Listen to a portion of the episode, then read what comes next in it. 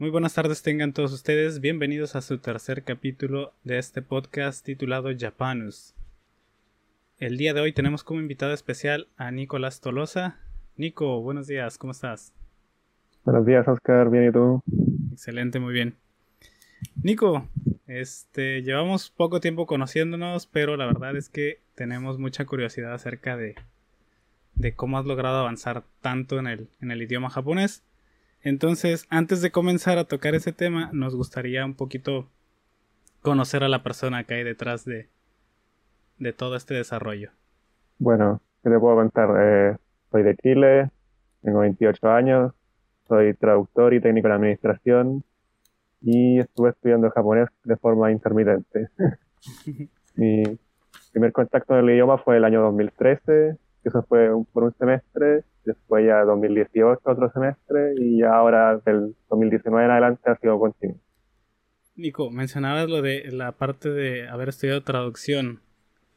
¿Cómo fue esa experiencia en la universidad? Sí, bueno, yo estudié traducción inglés-alemán. Mm. Y es bien difícil estudiar dos idiomas al mismo tiempo. Si bien yo cuando entré a la carrera tenía una base buena de inglés, eh, de todas formas no es lo mismo como saber un idioma que traducirlo. Mm. Requiere muchas más habilidades. Entonces, fue bien difícil. En la parte de la traducción, Nico, este. Es complicado poderlo. ¿Cómo, cómo decirlo? Mm, es más interpretación que traducción realmente, ¿no? Claro, claro, porque depende igual mucho del sentido que quieres darle o el que te piden darle Mm. como si quieres que este texto sea más informativo o, si quieres que realmente el traductor influya en el texto, entonces como que va a depender mucho de lo que te pide el cliente o de lo que tú interpretes. lo que tú crees que es mejor. ¿Qué fue lo más complicado de, del alemán, Nico? Eh, la estructura de las oraciones. Es muy complicado como ver así como... a veces, no sé, eh, hay como cinco indicadores antes de un sustantivo y como que ver que todo eso corresponda a solamente indicar el sustantivo, eh, muy complicado. Se escucha complejo. Mejor nos esperamos un tiempo para poder estudiarlo. Este. Nico, ¿cómo conociste el idioma japonés? Nos contabas que habías podido estudiar intermitentemente, pero ¿cómo fue ese primer acercamiento? Bueno, como casi todos los chicos en Latinoamérica, mi primer acercamiento fue como con el anime. Mm. Yo escuchaba así, por ejemplo, en veía Pokémon, Digimon, de Conan, y sobre todo en Digimon me acuerdo que no doblaban todas las canciones. Entonces, mm. como que igual uno ahí iba escuchando el idioma. Por ejemplo, me acuerdo que en la canción Braveheart, cuando evolucionaban, mm. eh, sobre todo el momento, así como que estaba evolucionando, era muy impactante y que te pusiera una canción en japonés, ahí uno le quedaba marcado. ¿Cuál, ¿Cuál fue tu anime favorito de la infancia? Eh, yo creo que el, más, el que más me marcó fue Pokémon. Si bien el anime no me convencía tanto, pero es como que eran tantas las áreas de influencia, porque los juegos de videos, mm. las cartas, el anime, a veces salían álbumes igual con láminas, entonces era como que eran tantas las esperas de influencia que fue el que más me marcó. Igual aquí, de hecho, hubo un tiempo donde incluso hasta los tazos, ¿no? Ya compraba las abritas nada más por los tazos, a veces ya ni te las comías, nada más. Querías el... También, sí, y lo hasta apostabas con tus compañeros y todo. estaba feo perderlos. Este... Nico, este... ¿Qué fue lo más complicado al inicio de tu aprendizaje del idioma? Bueno, como te contaba, mi primera experiencia como aprendiendo japonés fue el año 2013. Eso fue durante la carrera de traducción. Entonces eso fue lo más complejo, que yo ya estaba con dos idiomas, inglés y alemán, y agregarle un tercero, japonés, como que en el momento no le pude prestar toda la atención que quería. Entonces, ese curso igual era bien introductorio. Era como de hiragana, katakana, pero igual, aún así, eh, fue muy complejo tomarlo en ese momento. Mm ya tenías otros dos de los cuales preocuparte. Sí, de hecho fue solo un semestre porque este se llamaba japonés 1, que era el más básico. Y después estaba la opción de entrar en japonés 2, pero no, o sea, yo no lo tomé porque iba a ser demasiado. Y me iba a extraer de los idiomas principales con los que iba a trabajar finalmente. Iba a ser mm. inglés y alemán. ¿Y después cómo es que lo, lo pudiste retomar? Bueno, después fue un largo hiato hasta el año 2018. Que yo soy de una ciudad de Chile que se llama Concepción. Y allá hay una asociación que se llama Club Cultura Japonesa de Concepción. Y ellos ofrecían un curso de japonés eh, a un precio muy módico. Y estaba el básico 1 y básico 2. Y como yo ya tenía una pequeña base, ya conocía hiragana y katakana, mm. entré el básico 2. Y ahí tuve un poco más de, avanzó un poquito más en el japonés. Mm. Pero igual me costó porque habían sí pasado 5 años y como que ya se daba por pasado el hiragana y katakana, obviamente. Mm. Y como que ya ahí nos enseñan, por ejemplo, los adjetivos sí, los adjetivos nada, un poco de kanji incluso, entonces como que ya, como que igual me costó mucho así retomarlo. Mm. ¿Qué métodos usabas, Nico, al inicio de tu estudio? Más que nada memorizar, así como practicar vocabulario con tarjetas, también me bajé algunas aplicaciones después, ya cuando empecé a conocer los kanji y así. Pero yo creo que lo principal es como memorizar al principio. Este, ¿Cuáles eran esas aplicaciones, Nico, que utilizabas? Eh, la principal que ocupo hasta el día de hoy es Kanji Study. Mm. Perdón. eh, Kanji Tree. mm, Kanji Tree. esa es la que más ocupo. Porque la versión gratuita eh, otorga muchas facilidades, así como que hasta nivel N1. Y no es como, en comparación con otras que te dan hasta nivel N4. Y después ya tienes que pagar, entonces como que para mí es más fácil Kanye Trade. Mm. ¿Utilizaste alguna vez este alguna otra aplicación como, por ejemplo, Duolingo? ¿La llegaste a utilizar? Ah. Pero Duolingo la ocupaba para aprender alemán. Mm. Por la repetición. Eh, la, que, sí, la que ocupaba más para japonés en ese sentido era el Lingodir. Mm. ¿Y cómo, cómo fue tu experiencia con esas dos aplicaciones? Entre las dos, o sea, bueno, igual son diferentes idiomas, pero la que encontré más útil es Lingodir. Como que encontré que está mejor seccionada, así como, por las gramáticas diferentes y todo, y iba, más nivelado. Como que sentó que Duolingo como que mezcla todo de una vez y al final termina un poco enredado. Mm. Y al momento de corregir también me fijaba como que Duolingo es como muy, como por decirlo así, como muy cuadrado, así como que te acepta una, una sola respuesta y si pones otra que también podría estar correcta, te la pone mala. ¿Alguna vez llegaste a sentir eh, esa sensación de estancamiento, de poco avance, de frustración? Mm. Sí, sobre todo ahora, porque en este último mes, porque, bueno, yo como te contaba, yo soy de una ciudad que se llama Concepción, pero ahora me vine a la capital de Chile ah, hace un poco más de un mes porque empecé el trabajo presencial. Y ha sido complicado el cambio igual, o sea, no tan complicado, pero en el tema del japonés, como darme el tiempo para estudiar así, porque mi trabajo es con turno rotativo, entonces no es como que voy a planificarme así como ya, a esta hora voy a, este bloque voy a estudiar todos los días. Porque hay días que llego más temprano, días que llego más tarde, entonces eso me ha dificultado mucho como establecer una rutina lo que he tratado de ir haciendo es como la hora de almuerzo es como más fija, entonces como que ahí agarro kanji tree y repaso unos 10 kanji. Ah, ok. De hecho, eso es lo que te quería comentar. De esas, por ejemplo, de las tres áreas, eh, digamos, en las que se puede dividir el idioma, ¿no? Eh, gramática, vocabulario, kanji.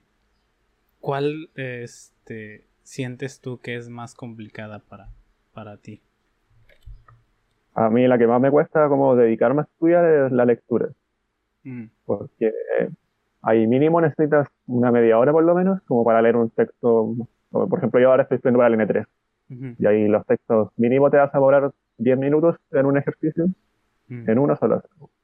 Entonces, por ejemplo, lo que te contaba a la hora del almuerzo, yo no me voy a poner a leer un, texto a la hora del almuerzo porque igual es como hay ruido y todo. Mm. Y también me cuesta concentrarme en ese sentido, como que ya identificar las palabras clave y todo.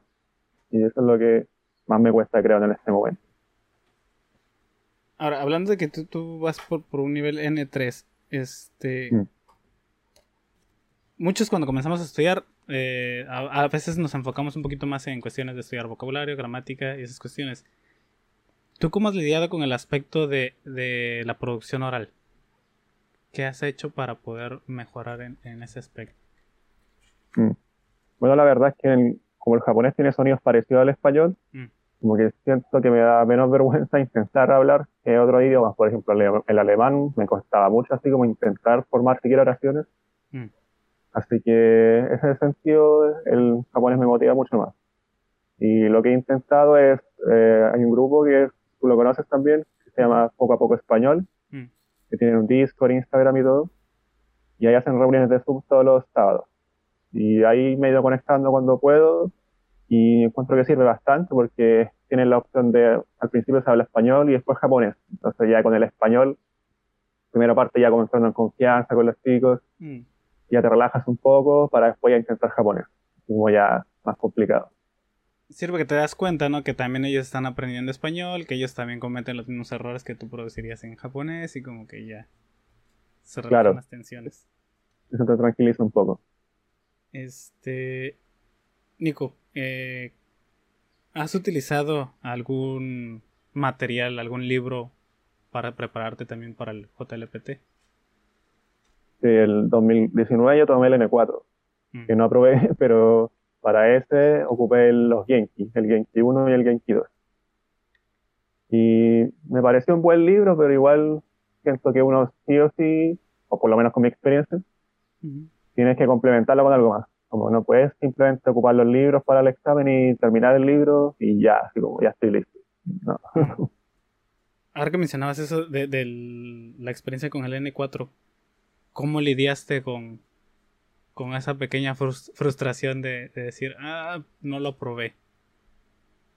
Claro. Eh, bueno, en ese momento yo más que nada me inscribí al N4 como para establecerme una meta de estudio, así. Mm. como para motivarme más a estudiar. Pero yo en el fondo sabía como que no estaba preparado para ese nivel aún. Porque como te decía, estaba estudiando solamente con los Yankees, así, y no fue suficiente. Por ejemplo, me faltó mucho en el área de kanji, de vocabulario, sobre mm. todo en esas dos.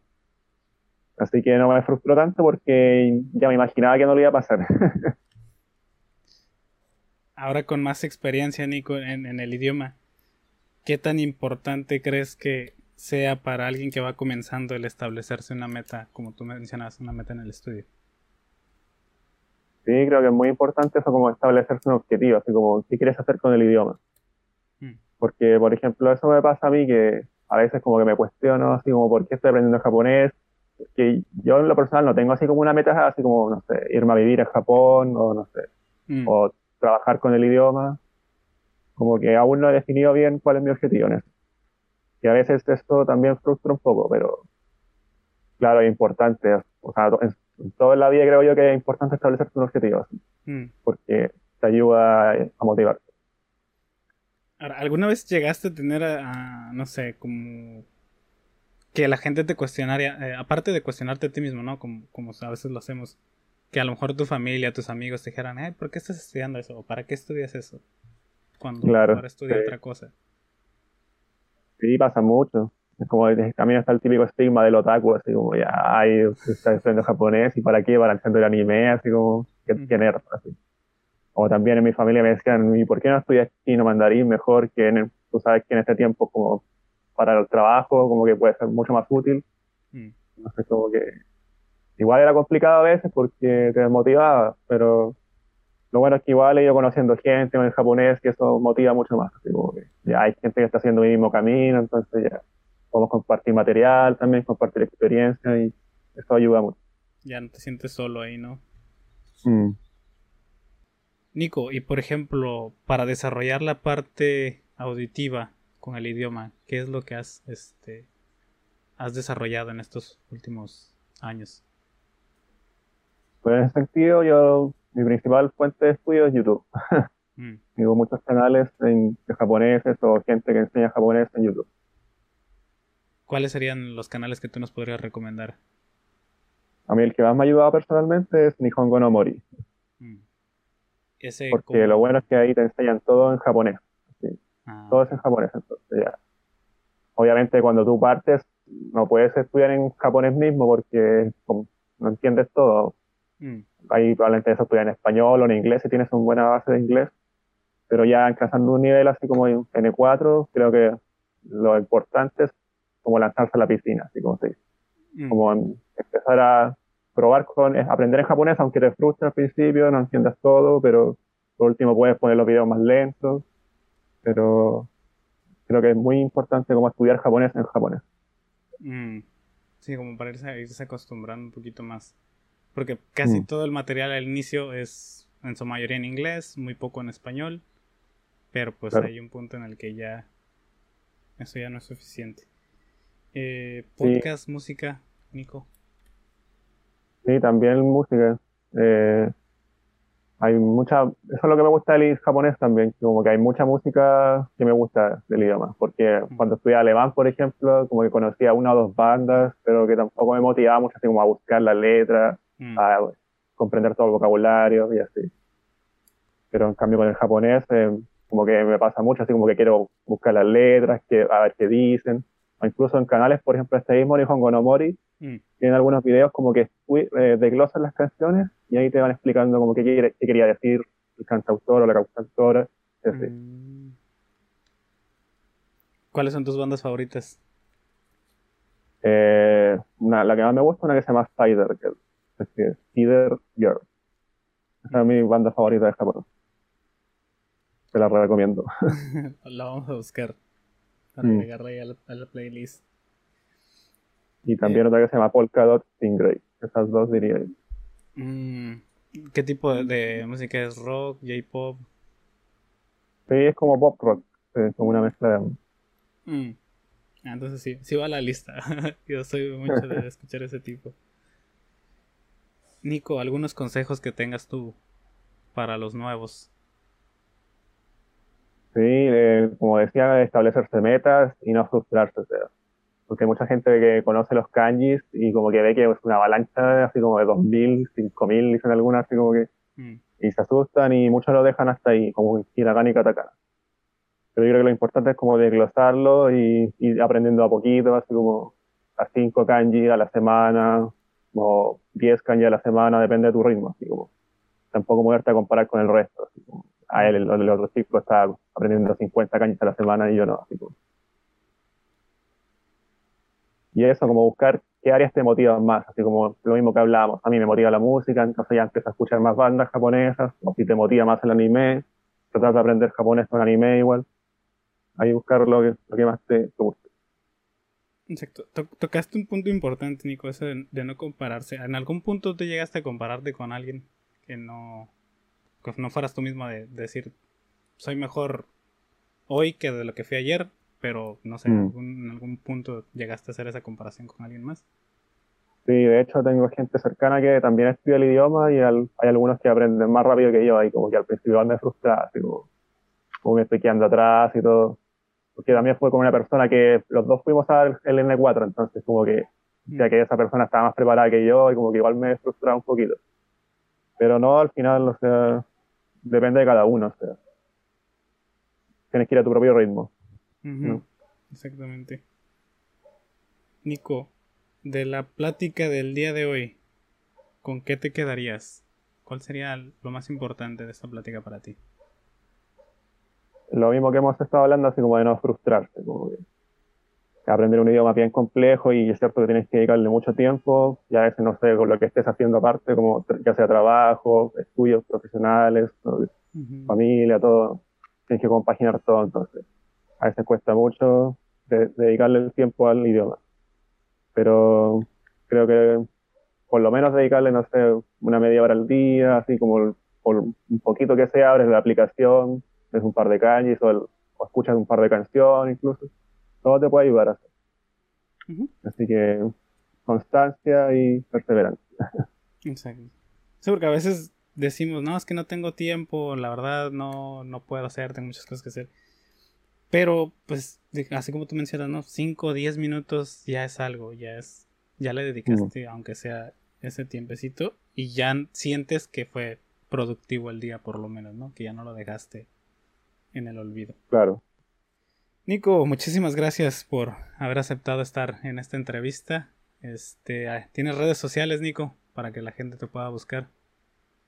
mi Instagram es Nicolai Nicorazu, se escribe todo junto. Ahí lo.